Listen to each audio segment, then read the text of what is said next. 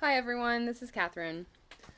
So, it has been a rough few weeks, especially the last week. There's been a lot of crazy stuff going on um, in our communities and just sort of in the world. So, I just wanted to talk about trauma a little bit because our society is so traumatic.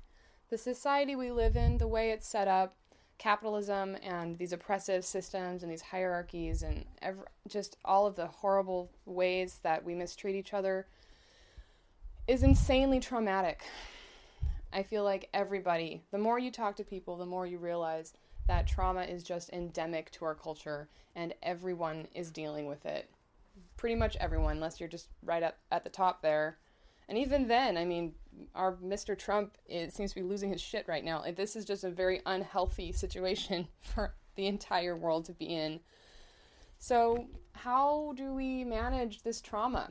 How do we, what do we do when we're dealing with, when everybody is trying to manage this? And trauma is not pretty. It's not pretty.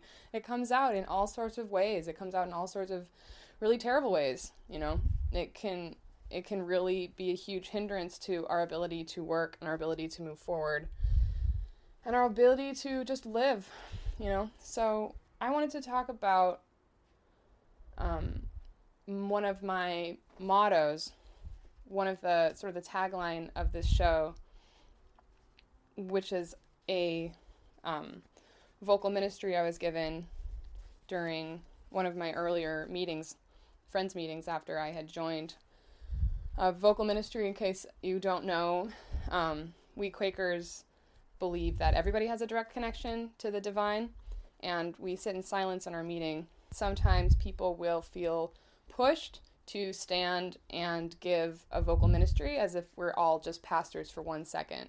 So, this one that I was given um, was vulnerability in community is strength.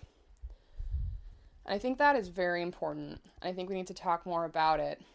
We talk a lot about radical self care, but I think we need to be talking also about radical vulnerability. So, we are stressed. we're, we're living in this traumatic time, but also we specifically, anarchists, Antifa, um, radicals, leftists, anybody working in social justice right now, especially if you have an intersectional identity, um, things are really, really scary. I don't think we talk about it very much because it's too heavy, but literally, uh, an increasingly fascist state considers us terrorists. The implications of that are really, really terrifying. You know, a friend of mine made a joke about, oh, after an action, like after a protest, oh, good, you're back. You didn't end up in Gitmo. It's like, ha ha ha ha. like, oh, that's that's so funny. Uh, um, we're it's stressful. What we're doing, like trying to take on fascism, trying to take on horrific, homicidal, murderous people that want us dead, sort of on a daily basis, and and then also state repression on top of that. Um, we're it's stressful. It's we, let's just admit to ourselves that this is stressful what we're doing. so um, but how that can come out sometimes is to each other, you know? Like I've seen when we talk about sort of leftist infighting, we see a lot of people on the right infighting, but they're because they're vying for power and they're gross. Leftist infighting can also get pretty ugly and pretty sad because we do need each other, but we are working under incredibly stressful conditions and we're human, you know, and it happens. We fight. So, what do we do about this? And like how does it come out? One of the things that I've seen is because we're working sort of in specifically difficult conditions against a repressive state, we talk a lot about security culture, you know? But sometimes our security culture can get punitive and can get to a point where it is actually hindering our ability to do our work and our ability to live with each other in community. Um, sometimes we just tighten up, just in general, just kind of pull in to try and be strong.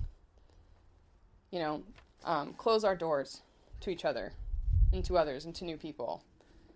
And it can be hard to sort of, in this situation, breathe and loosen up and get to this place of a little bit of vulnerability, you know, which I think, but we, we need to we need to have some of that because um, if we can't trust each other at all, we can't work together, you know, and um, that's very hard. Um, it's very hard. so uh, it's something that we just need to consider what that balance is and how do we gain trust? How do we be trustworthy? How do we also sort of be able to understand that we're human and people make mistakes, you know, um, so that we don't eat our own tail. Right now, like I said, it's been a rough week and I've gotten through it. And how I've gotten through it is by having people reach out to me and me reach out to people in good faith and good communication to get through it. I spoke to one person specifically um, who was so vulnerable with me. Um, they were amazing. We had this conversation to try and sort out this issue, and their just openness and vulnerability to me then gave me space to be open and vulnerable with them. And it has solved so many problems. That radical vulnerability with each other was scary and has also just solved an immense number of pro- like you wouldn't believe how helpful it was. also, just on a personal note, in the last few weeks, me having a few having some hard time somebody reached out to me on my Facebook page, just sent me a message saying, Hey, you know, I was feeling really vulnerable and really bad about myself. I'm about to do these direct actions. I'm so scared, but I went to your page and you made me feel better. And their vulnerability with me allowed me to be vulnerable with them and say, you know, I was just wondering if this was a good thing for me to be doing. I didn't know, you know, it can be hard. And now we have made a connection, a really strong connection that's across the country that I think is going to possibly bloom into a really strong sort of solidarity between different parts of the movement. It's very, very, it's a very, very exciting thing. And it all started with that single moment of deep vulnerability that she shared with me. Um, I think we need to be doing more of that. It's, it's hard. It's really hard, but I think we do. In that vein, to walk the walk instead of just talking the talk, I decided this week to share with you my vulnerability, uh, which is really hard and scary. But I was thinking about it and um, praying on it and thinking, you know, meditating on it.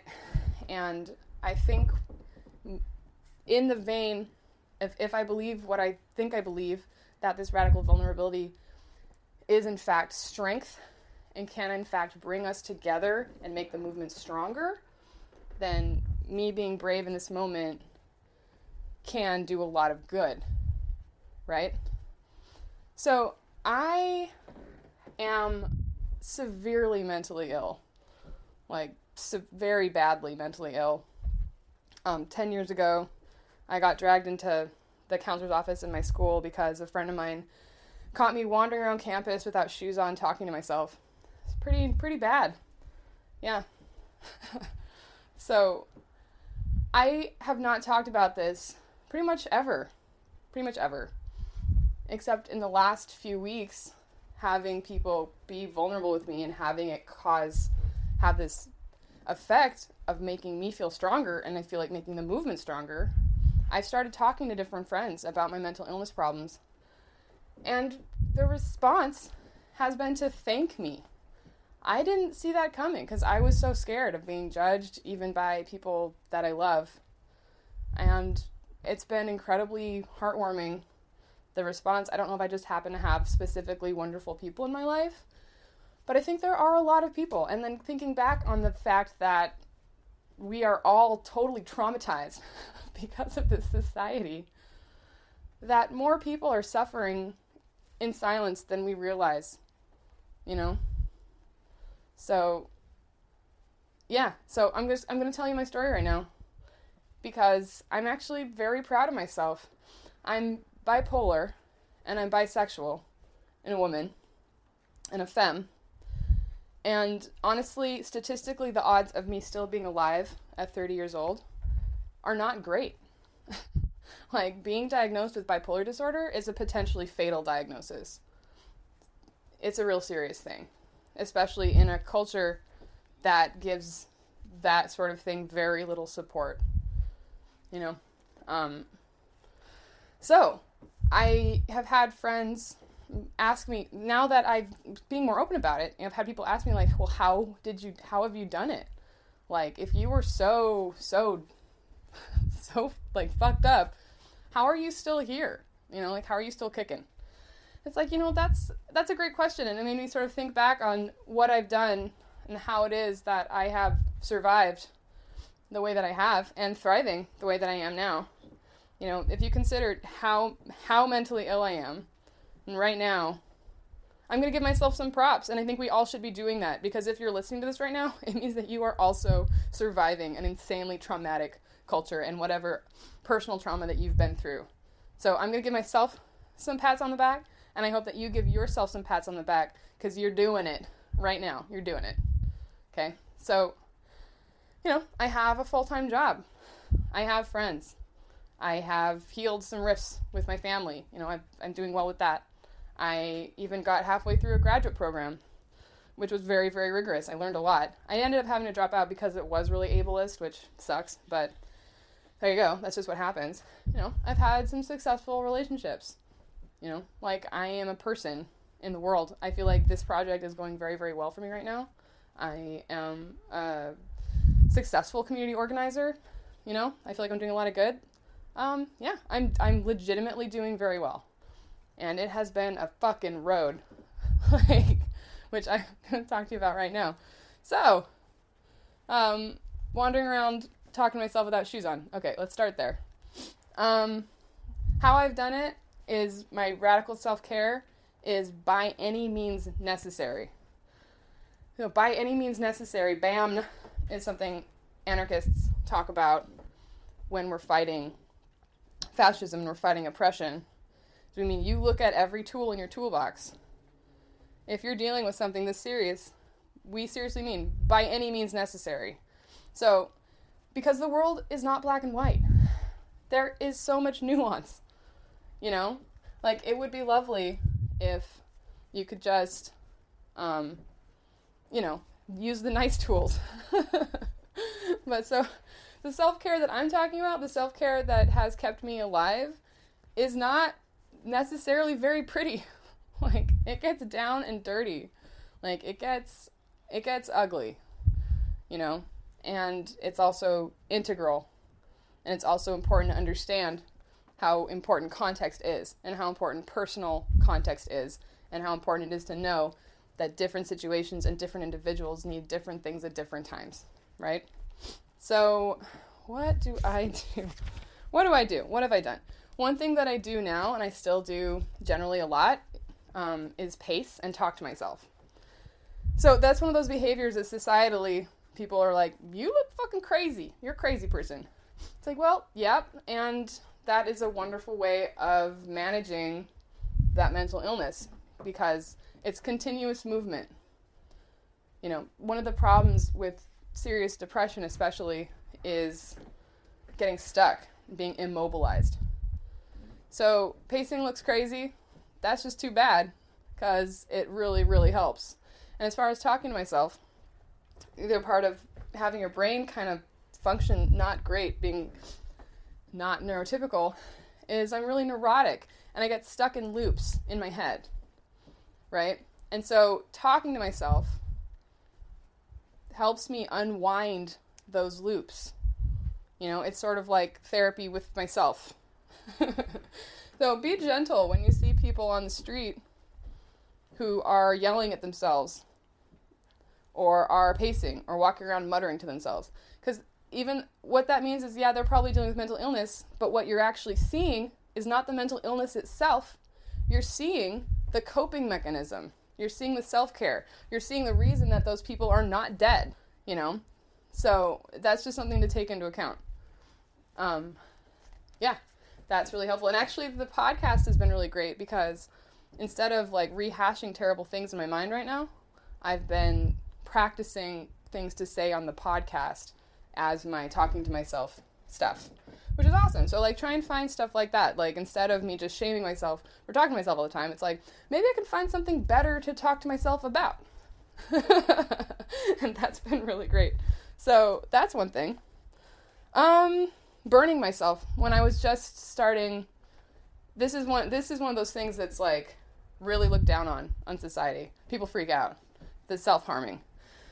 And that's for good reason. It can be really dangerous, it can be really bad. It can also, here's the thing that I'm talking about by any means necessary. It can also be a survival technique. Is it scary? Yeah. Is it violent? Yeah. It's also part of why I'm alive. Here's the thing about self harm um, it helps because, again, it's the getting immobilized in depression. It's the getting stuck. It's getting like sunk in, and you need to like get out of that space. So like pain does that. It can like jumpstart you to like get you going. And also if you get into a certain amount of pain, you get that endorphin rush, you know? So, you know, matches was my thing. Um and there but there are societally sanctioned ways of doing this as well. I think tattoos tattoos hurt so good, right? Like that's why people love getting tattoos. As part of it is just the actual pain of getting a tattoo. That's a societally sanctioned way of getting that same rush. So, you know, match is bad, tattoo's good. It's kind of arbitrary, I think. You know what I mean? Um, and then a lot of these a lot of these self-care things were contextual at the time and I don't need them anymore. That's one of the things is like I they helped and now I don't need them anymore. I haven't done that in a long time. Um, yeah. Let's see the no shoes thing. So like we talk about how scary it sounds that I was wandering on campus talking to myself without shoes on. I that was a radical act of self-care because you know what that means? That means that I got out of my house to a public area where I could get help. You know? And how I did that was I just skipped shoes sometimes all those little steps can be any one of those little steps can be the hindrance that's too much to handle. It's just too much. like it sounds silly, but sometimes having to think about the huge amount of work and pain and difficulty it's going to cause to try and put on shoes means that you're not going to function that day. So instead of letting myself just collapse because I can't handle putting on shoes, I would just not put on shoes. Same thing about showering or wearing pajamas outside. I got through college because occasionally um, I would show up to college in my pajamas unshowered without shoes on. You know what? I got to class. That's what I mean by any means necessary. That's what I mean. That's when we talk about like fuck societal norms. Okay? Fuck what society wants to think about how you do things. You know, that's, you know, who cares? I got to class and I got my degree and I did it in my pajamas. Who gives a shit? Right? Uh, what else? What else? What else? Um, just dressing up. That's a pretty normal one, I think. Looking good. Just at home. Um, MFM. I enjoy again, this was like a societal norm, a leftist societal norm is like breaking gender norms, but fuck, I really enjoy putting on like giant stilettos and cleaning my house. I I'd like that. It's fun. I'd like it. so that's great, you know. So that's a thing, like dressing up, looking nice, just for yourself. Even like I'll put on sexy clothes to just watch TV. It's fun. It's nice. Um, yeah. Uh, one thing that I thought was really cute is I did that episode, the hold please episode. and it was a joke, right? It was like bad hold music, elevator music for while I was on vacation. It is a really popular episode. and you know what? I've listened to it three times. That terrible, like, smooth jazz is so relaxing, and I got the feeling that a lot of people felt the same way. I can't believe how many listens it got. A lot in Des Moines, Iowa. Is everybody okay out there? Y'all okay? I hope so. anyway, um, Des Moines really into smooth jazz. Great. That's fantastic. I'm very happy for you. Um, yeah. Oh, here's a really fun one. Here's a really fun one. Um, jacking off. Oh, yeah. Yep. That one's really, really good. You know why? Because it is. I think we can all agree. It's really good for you. And for me, here's a really, here's one. Here's one that's really down and dirty that society totally thinks is fucked up and not good, which is crying while you masturbate. Yep, I just said that on the radio because you know what? It's fucking fantastic. It's so helpful. Yeah, do it. Do it. I do it. Here's the thing. Why is it okay? Because it sounds really sad and pathetic. Because it's not at all. That is not at all what it is. When I'm dealing with sexual trauma and trying to work through that, it's self-love, it's reclaiming my body, and you get the endorphin rush again, and like in sort of a healthier way, honestly. You know? Um, the same thing, people, uh, sex, you know, with other people as well, obviously, is also can be really, really great and really helpful for a lot of people. So when you get sex shamed for being slutty, like, well, fuck you. Like, that's, do, do it, be slutty, it's great. Um, yeah. So, yeah, Miss Katherine is giving all of you, lovely people, full permission to cry, to weep shamelessly while you jack your shit. Okay, hold on, I have to turn my oven off. Yep. So there you go. That's my gift to you. Have fun with that. Um, yeah. So I guess my point is that self care, by any means necessary, surviving under this shitty culture, by any means necessary, is part of how we do activism, and it needs to be part of how we also take care of ourselves. No, these things that I do. Oh, I got one more really good one. This is a weird one too. Um, is walking around grocery stores. I would just go and walk around grocery stores for hours um, by myself. And I didn't realize what I was doing at the time. And that's the thing is, if you want to talk about a Taoist uncarved block, talk about somebody in the middle of like a depressive state.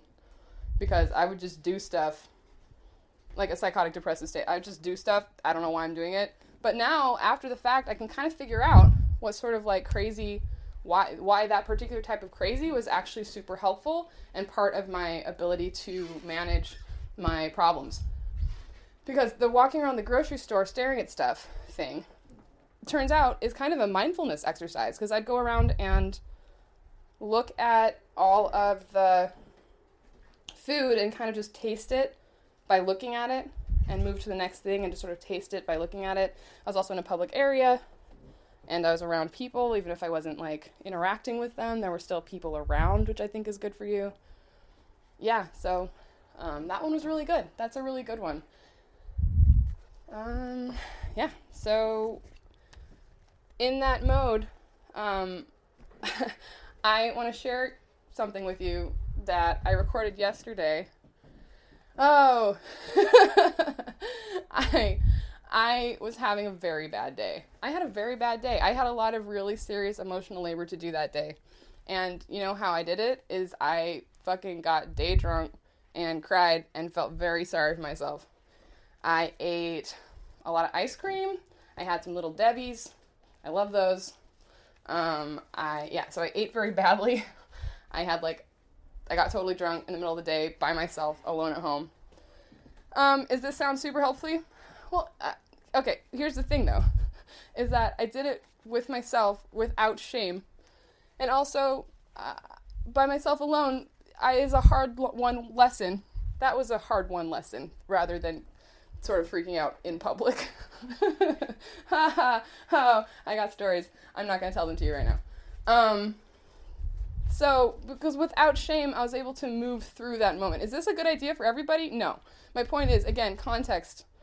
I know how to trust myself with certain things. I can trust myself with alcohol. Um, so, what I'm about to show you or help you listen to is not my highest point because I felt lonely and I decided to reach out to my audience and record a thing, you know. And it's it's not yoga this exercise did not improve my ass. It's it's not super pretty. It's not me at my best. Um, but it's also I realized after the fact was totally self care. I went and I am in sort of reaching out to community, and what I did is I went through and shared something important with me. I re- with you something important to me with you, and recentered on who I am and that I like myself. And uh, yeah, so here you go. Katherine, Katherine, Saturday afternoon, dealing with trauma. Hi, everybody, it's Katherine. I have got nothing for you this week. Nothing. It has been suggested to me that I should get a hobby. And when I say I have a hobby, they said I mean something nice, like a nice hobby. One that's not fighting fascism or looking at all of the horrible shit that's happening in the world all the time.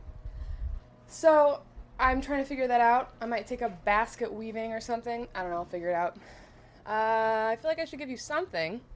So maybe I'm just going to read off every single book I have on my bookshelf, and y'all can get to know me a little bit better.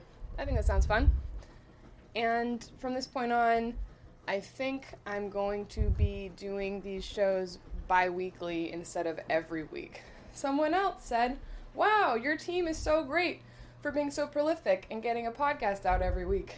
And uh, I don't have a team, it's just me. So that was maybe a sign that I might be working a little too hard. Um, yeah, alright, so on to the show. I've got 101 uses for a dead cat. That's a great way to start this out. Uh, Buenas noches, Luna.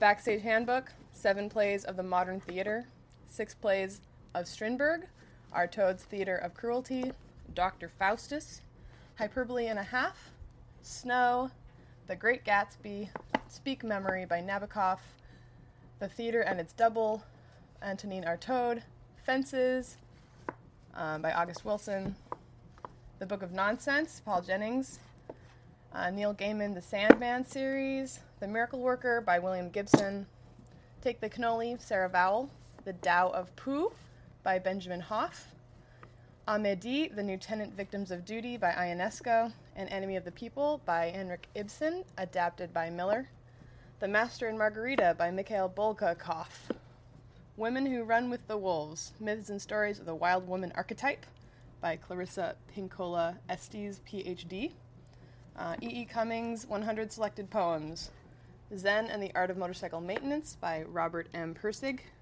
Part Wild by Ceiridwen Terrill, Schott's Original Miscellany, Ben Schott, The Impossible Will Take a Little While, Paul Rogat Loeb. Uh, the World Until Yesterday, What Can, be, what Can We Learn from Traditional Societies by Jared Diamond. Deep Economy by Bill McKibben, Carpe Jugulum by Terry Pratchett, Animal Farm, George Orwell, The Trial by Franz Kafka, Joy of Cooking, uh, Nourishing Traditions by Sally Fallon, Ratio, Michael Ruhlman, Puppy Training and Care, The Moor Child by McGraw, Holes by Louis Sachar, Selected Poems and Prefaces by William Wordsworth, of William Wordsworth, uh, Char- Charlie and the Chocolate Factory by Roald Dahl, Faith and Practice, uh, Come Hell or High Water, a handbook on collective process gone awry by Delfina Vannucci and Richard Singer.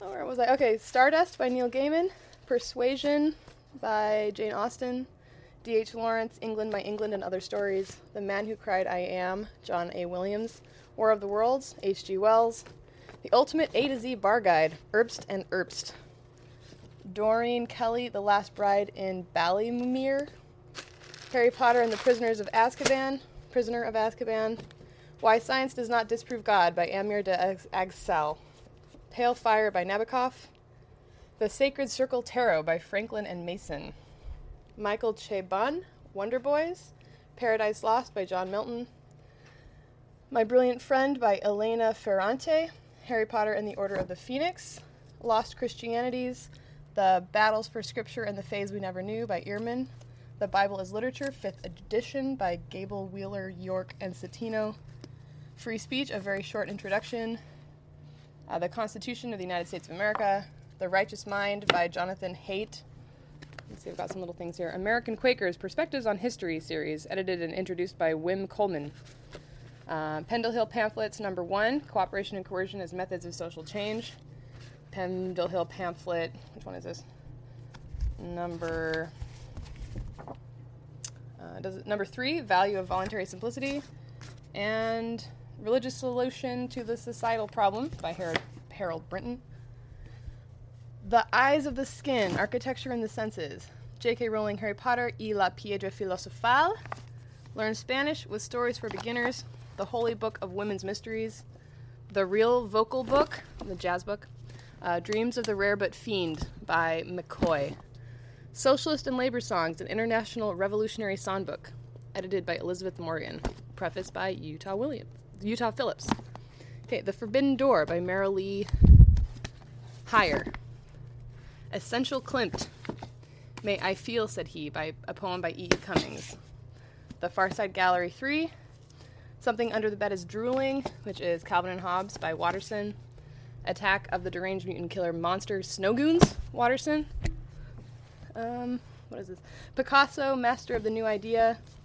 Fahrenheit 451, Ray Bradbury. Undine. Naming Convention by John W. Ogilvy. The Street of Crocodiles by Bruno Schulz. How to Be Sick by Tony Bernhard. Life of Pi, Yann Martel. The Princess Bride by William Goldman. What the What by Eggers. Oh, sorry. What is the What? She's So Funny by Brown. The Truth, Terry Pratchett. The Sixth Wife, Suzannah Dunn. The Worldly Philosophers by Robert L. Heilbroner. Uh, Tiny Home, Simple Shelter by Lloyd Kahn. Little Book of Hand Shadows, The Story of a Fierce Bad Rabbit. What are these? These are little tiny books. Um, Kannst du nicht schlafen, kleiner Bar? Kabuki Theater. Robertson Davies, A Gathering of Ghost Stories. Aristophanes' Lysistrata. The Constitution again? Oh, so weird. Um, Universal Decla- Declaration of Human Rights. Know Your Rights Demonstration and Protests, little thing. History of the World in Six Glasses. Holy Bible, the King James Study Bible. A Waste of Time by Rick Worley. Fun Home by Alison Bechdel. what is this? The Last Unicorn by Peter Beagle. Um, it's a Bird by Steven Seagle and Teddy Kristiansen. Snowpiercer, The Escape, Snowpiercer 2, The Explorers, Long Night's Journey, uh, Angel comic book, Johnny the Homicidal Maniac, a bunch of those. Making Sense of Car Care by John Nielsen. Theater Lighting Before Electricity, Lengthening the Day. A Season in Hell and the Drunken Boat by Arthur Rimbaud. The Bean Trees by Barbara, Barbara Kingsolver. Ayn Rand, The Virtue of Selfishness. Ugh. The Line of Beauty by Alan Hollinghurst. Awakenings, Oliver Sacks. Bel Canto by Ann Patchett. Sarah Ruhl, The Clean House and Other Plays. the Plays of Strindberg. Candide. Reading Lolita in Tehran. On the Move by Oliver Sacks. All of my yearbooks. You don't have to read those. The Ecology of Building Materials. That one's fun. The Checklist Manifesto. Let's see. Let's go to another bookshelf. Is this fun? Are you having fun? I'm having fun. All right. Design Like You Give a Damn. The Secret History, Donna Tartt. The Book Thief by Zusak. Mean Little Deaf Queer, a memoir. The Best American Science Writing, 2008. Electric Universe, David Bodanis. The Best American Science Writing, 2012. Portnoy's Complaint by Philip Roth. Don't Even Think About It, George Marshall. A Confederacy of Dunces by John Kennedy Toole. Wonderful book. Um, the Anarchist Expropriators by Bayer. War and Peace by, uh, you know, Tolstoy. Okay. Wolf Hall, Hilary Mantel. Wicker, Wicked by Gregory Maguire. When We Were Good by Cantwell. Physics and the Arts. Russian Fairy Tales. The Invention of Air by Steven Johnson. Absurdistan by Gary Shteyngart. Cloud Atlas by David Mitchell.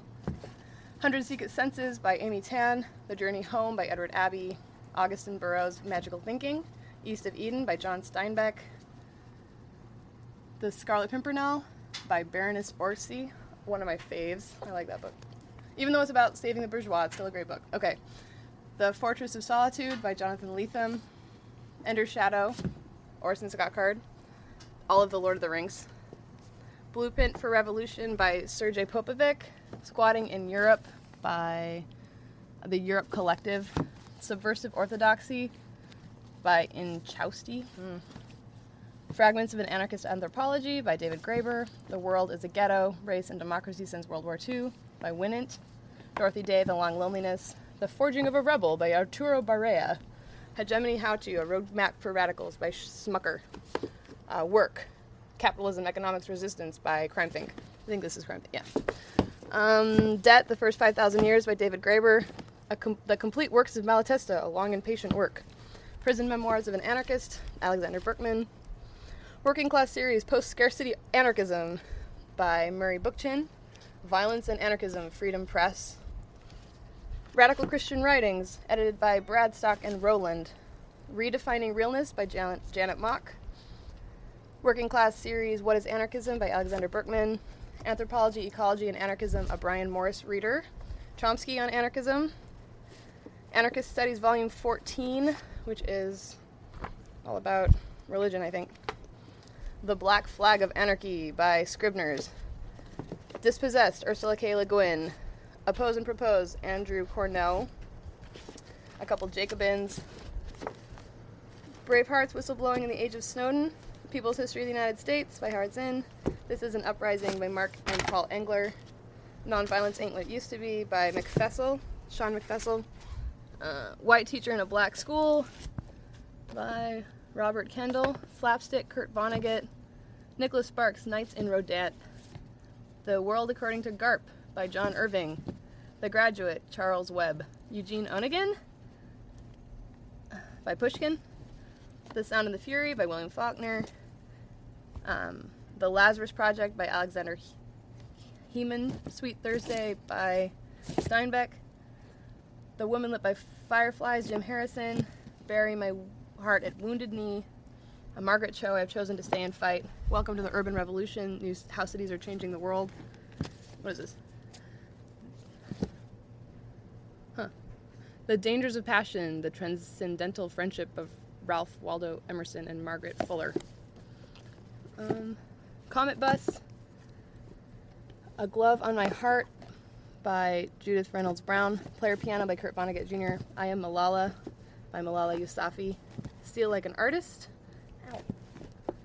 By Austin Kleon, um, William Blake Poetry, Civil Disobedience and Other Essays, On Aggression by Konrad Lorenz, Tom Robbins, Jitterbug Perfume, The Salmon of Doubt, Douglas Adams, Difficult Loves, um, Control Alt Delete, an anti fascist report on the alternative right, Confronting Fascism, discussion documents for a militant movement, Queer Ultraviolence, Abridged Bash Back Anthology, Against the Fascist Creep, uh, Alexander Reed Ross. And then I have a shitload of fucking zines. Accounting for Ourselves, Breaking the Impasse Around Assault and Abuse in Anarchist Scenes, Direct Action Survival Guide, An Anarchist Guide to Basic First Aid, Black Cross, Health Collective, Three Way Fight, Revolutionary Anti Fascism and Armed Self Defense, Take Care, giant knife on the cover. Peace Now, Peace Later. That's P I E C E and then P E A C E, very clever. An Anarchist Introduction to Firearms. On Women and Violence, Burning Women, the European Witch Hunts, Enclosure, and the Rise of Capitalism. Is America ready for a municipalist movement? The Portland Assembly. Colonization is always war. Defend a way of life. Uh, Americans Taliban, America's Taliban, in its own words, David W. Irish. Pagan Christs by Joseph McCabe. Christianity and Slavery by Joseph McCabe. Humboldt Free Radio Alliance thing. Enemy Combatant Publications, Winter 2017 catalog. Houseless Resource Drive. Uh, Libertarian Municipalism and Overview. Let's Run Rip City. Oh, this is all um, um, Portland Assembly stuff. Accomplices, not allies, abolishing the ally industrial complex in an indigenous perspective. Free speech FAQ, not your grandfather's anti fascism. My crime think. The illegitimacy of violence, the violence of legitimacy. This is not a dialogue. Notes on anti fascism and free speech. Um, those are copies. Rose City Antifa, frequently asked questions. The Civilian's Guide to Direct Action. We are all very anxious. Six theses on anxiety and why it is effectively preventing militancy and one possible strategy for overcoming it. Mm. Resist the grand juries, fight the green scare, the divorce of thought from deed. Um, when the police knock on your door. So, um, don't try and talk to me about any of these books because I haven't read them. I actually only keep books that I haven't read, except for ones that are really important or that I'm using for notes or research. So, yeah, all the ones that I have read, I generally give away. So, yeah. Um, that's it for now, I guess. Until next week. Next week's actually going to be pretty cool because I got interviewed by the Eugene Weekly and uh, this week. But the requirement was that I won't release that interview until they release the story in the weekly next week. So that interview will be happening next week, which I have for you. I'm pretty excited. Um, there's a chance I'll be on the cover. Not really sure. That could be exciting. that happens. Anyway, I'm going to be in the article. So watch out for that. I'll be posting it on my Facebook page too, which I have one, by the way. If you are somebody who's listening and not on my Facebook page, there is a Friendly Anarchism Facebook page. I also have a Twitter account at Friend Anarchism. Okay, all right. Well, see you in a bit. All right, bye. So, that was fun. To continue the story, is that I did not get stuck there. What happened after that moment is I let myself rest still. I took a nap and then I actually made myself some nachos, which is still not maybe the perfect food, but is still food because I went I let myself go to that place without shame of just being a fucking dumpster fire. shame. And once I was a dumpster fire, I was able to get it out of my system, pull back out, eat some nachos, kind of chill out. Then later, I went and hung out with some friends and their baby and danced. Nothing like a little baby dancing. Fucking adorable. That was yesterday. And then today, I got up and I went to meeting, my friend's meeting. Um, I had a really nice meeting. It was a silent meeting, which means nobody gave a vocal ministry. It was really rich. I actually bought some vegetables. I'm cooking myself some real food. Um, I'm cleaning my house. You know, I'm finishing this episode. And um, I wanted to mention really quickly, too, that part of my journey through bipolar disorder, a very important part of it has been medicine. Um, I was on lithium for seven years, and that's again part of the by any means necessary because lithium sucks so bad. It's really has the side effects are super shitty. You um, basically, I was hungry and nauseous at the same time pretty continuously. I gained like 30 pounds, 50 pounds. Yeah, 20 pounds of that was because I worked at Starbucks, though, so like, I don't know if that counts. Um, you know, it's it means you have to get blood draws once a month. And when you're dealing with structural violence, part of structural violence can be that little stuff. Um, bad healthcare doesn't just mean like having mean doctors or not being able to get um, not being able to get an appointment. Bad healthcare system means um, having student phlebotomists stab you with cheap needles, and a cheap needle is like a 12 gauge needle made of bad metal. Sometimes they would have what are called spurs or barbs, which are just as fun as they sound. And I would get like six, seven, eight inch bruises on the inside of my elbows. This is what structural violence sounds like. Being stabbed with a needle six times and ending up with giant fucking bruises. I did get one one time on my left arm that looked exactly like the UK. That was pretty sweet. I did have to pop myself to get Northern Ireland in there, you fuckers. Um, that's okay. It's fine. So I wanted, I just wanted to make sure I mentioned the fact that medicine was very important to me. I'm now on um, lamotrigine, which is the Lamictal generic, which I really do love. I am happy that I went to. I'm I'm glad though that I did lithium it did break my thyroid also, so now I have hypothyroidism forever because it's a salt and it's really bad for your system. But and I do I've done therapy continuously for 10 years um, almost every week if I could, unless barring insurance problems or whatever. But then I would do group. Like I've been therapy and medicine have been staple parts of my um, my self care and doing well as well. I just wanted to make sure that I got that out there as well. Um, yeah. So, which is again, all of this stuff is personal. I don't want to sound like I'm trying to push medicine on anybody. It's been, a, but it, I, for my personal story, it's been very, very important part of it. So, again, moving back to sort of how I'm moving through it though, and how I'm dealing with the trauma right now is then today I was able to move forward. And I wanted to talk about the idea in our culture it's just so speedy that you can just fix yourself with like an hour of self care. Like you go on a hike and you're fine. Um, we talk about Sabbath. There's a really great um, sermon done by Tim Keller. He is problematic. He definitely is problematic, but this particular sermon was really good about the Sabbath and the fact that our current culture is just insanely naive about what it takes to do self care and be a sane human in a crazy world. That people, you know, um, the Jewish culture and other cultures, religious cultures, have strict rules about Sabbath and about community care because it's understood that you need to have functional people to have a functional society. And being a functional person in such a fucked up world is really complicated and hard. And so the idea of the week of these Sabbath rites is that it takes a long time to move through these problems.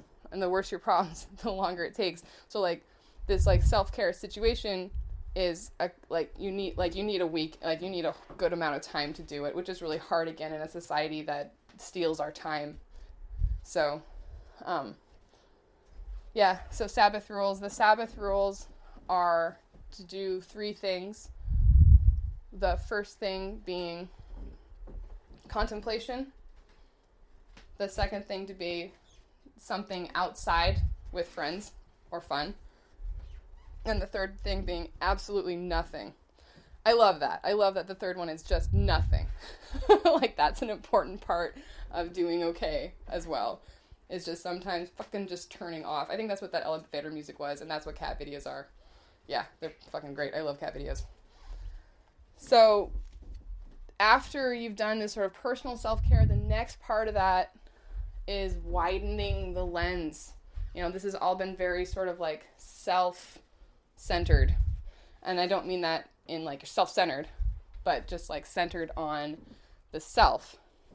The next part of being okay is starting to move into a larger perspectives, you know, other people like you, like being around other people like you. So, like going and seeing my friends, um, having a strong collective, having my neighborhood anarchist collective is really important to me um, having that support, having an activist community support for people doing the same kinds of things that you're doing who can understand your situation is really important. So I hope that we continue to try and build these community structures and like reaching out to each other and making sure that people have a place to go in the activist community for support. Um, your family and your friends, you know, like don't neglect them either. But you can't take care of other people until you take care of yourself. So this is sort of the way that I have learned to function is in this order is you start in on yourself and then as you start feeling better you can widen out the lens and the, again this is all contextual people have their different ways of handling things and their different ways of moving through trauma and moving through your self care. And part of this is just learning what works for you specifically and listening to ourselves, you know, like what works for me, what doesn't work for me, you know, what weird ass things work for me. And I'm not going to shame myself for them. So, after sort of like widening the lens out to other people like us, then there's literature and podcasts and the other world. You know, like one of the most important a very very important moment for me in my journey was of feeling not alone and feeling like I could actually survive bipolar disorder was the word was the um, book Marbles, Mania, Depression, Michelangelo and Me, a graphic memoir by Ellen Forney. Fucking fantastic book, and it helped me feel understood and not alone. And there's a lot of literature out there by wonderful people all over the place that can speak to your condition See, that's me cooking food for myself. Shepherd's pie. Yeah. So I suggest too that to make sure that you like reach out into the world of art and literature and music and find other people and other types of things that speak to your condition so you don't feel alone, um, especially if you don't have community. You know, if that isn't something that's very available to you, you don't have family or friends around. You know, there are the world is still a big place. There are people all over the place. There, I promise, there is somebody else somewhere that is feeling the way that you're feeling. You know. But then I think the most important part, and this is something. Well, I mean, this is all important, but it took me getting to that really dark place to sort of come back up with this and remember and realize to refocus on community service, on living in service, in direct service to other people. Feeding the poor, you know, prisoner support, punching Nazis. These are direct service acts.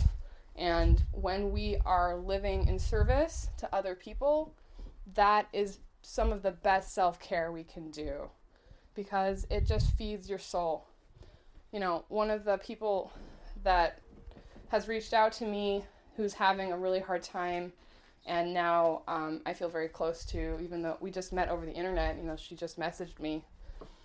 She said at one point, you know, like, I'm not going to be able to talk with you right now, or I need to do my own emotional labor. I need to go do prison support. I need to go do prisoner support. Like, what a beautiful person and what a beautiful type of way of dealing with stress. Wouldn't be a wonderful world if everybody dealt with stress by saying, I need to go take care of other people right now. I feel like shit. I've got to go take care of other people. like, that's beautiful. You know? Um, I wish her all the best. I hope she's doing okay. So, yeah, I'm going to try and do more direct service now. And I think I mentioned it in my little blurb back there um, that I'm going to start doing the podcast probably bi weekly instead of every week. Um, I really enjoy doing the podcast, so it doesn't necessarily feel like work, but let's be honest, it is work. It's it takes editing, it takes time. So yeah, so I'm probably I'm gonna start moving to doing bi-weekly, or maybe just kind of whenever I feel like it. It's an anarchist podcast, so it doesn't come out regularly. Like whatever, it's too bad. That's my rules. So yeah, um, it's I think it's hard for us too, because one thing that people don't really understand about anarchists and all of our drama and all of our intensity is that we are just we're hopeless romantics. That's kind of what it comes down to. I saw a really sweet quote on Twitter that said hopeless romantics grow up to be anarchists. And so part of like loving myself and loving my intensity and my self-care about how I can be so up and so down and so emotional. Um, it's partly that I'm just fucking I'm a hopeless hopeless romantic and I think a lot of us are the same way. You know, especially the further black flag you get, it just gets worse and worse. You know, anarcho-socialists are definitely romantics in this way, this utopianist romanticism where we can have a beautiful world, you know, without oppression, without pain, where everybody gets along. You know, that's very romantic. But you get into sort of the more black flag, and it gets to the point where it's like, I am so full of love. I just want to burn everything down. and if you if you if, if you don't understand what I just said, it means that you're not a hopeless romantic, and I'm very happy for you because it's a horrific way to try and live your life. it's, it's horrific. I have to schedule in. Oh yeah, another part of my self care. I have to schedule in time to gaze out a window at the rain and cry silently at the simultaneous beauty and pain of the world. And if I don't schedule that shit in, I um, it'll happen at work. So it's we're so funny. I love I love you all. I love you all so much. I was listening to the Soulcast, which is a great podcast um, by MC Soul. And at one point, he's talking about the need for violent revolution. And then 10 minutes later, he's saying the most revolutionary thing he does is sit in his backyard, look at the sunflowers, and read poetry. so, um, we do have specifically can have a hard time, I think, with the self care and with the self love because we're all just sad artists and poets trying to save the world. so I think it's especially especially important for us working under incredibly stressful conditions, um, working as people that are really passionate and who can just spend the emotional energy all over the place to sort of try and just refocus on direct service, on loving ourselves and caring for ourselves, on loving and caring for each other, on trying to create a culture of radical vulnerability. And uh, yeah, we're going to be okay. We're going to breathe. We're going to be okay. All right? I love you all like pancakes. Bye.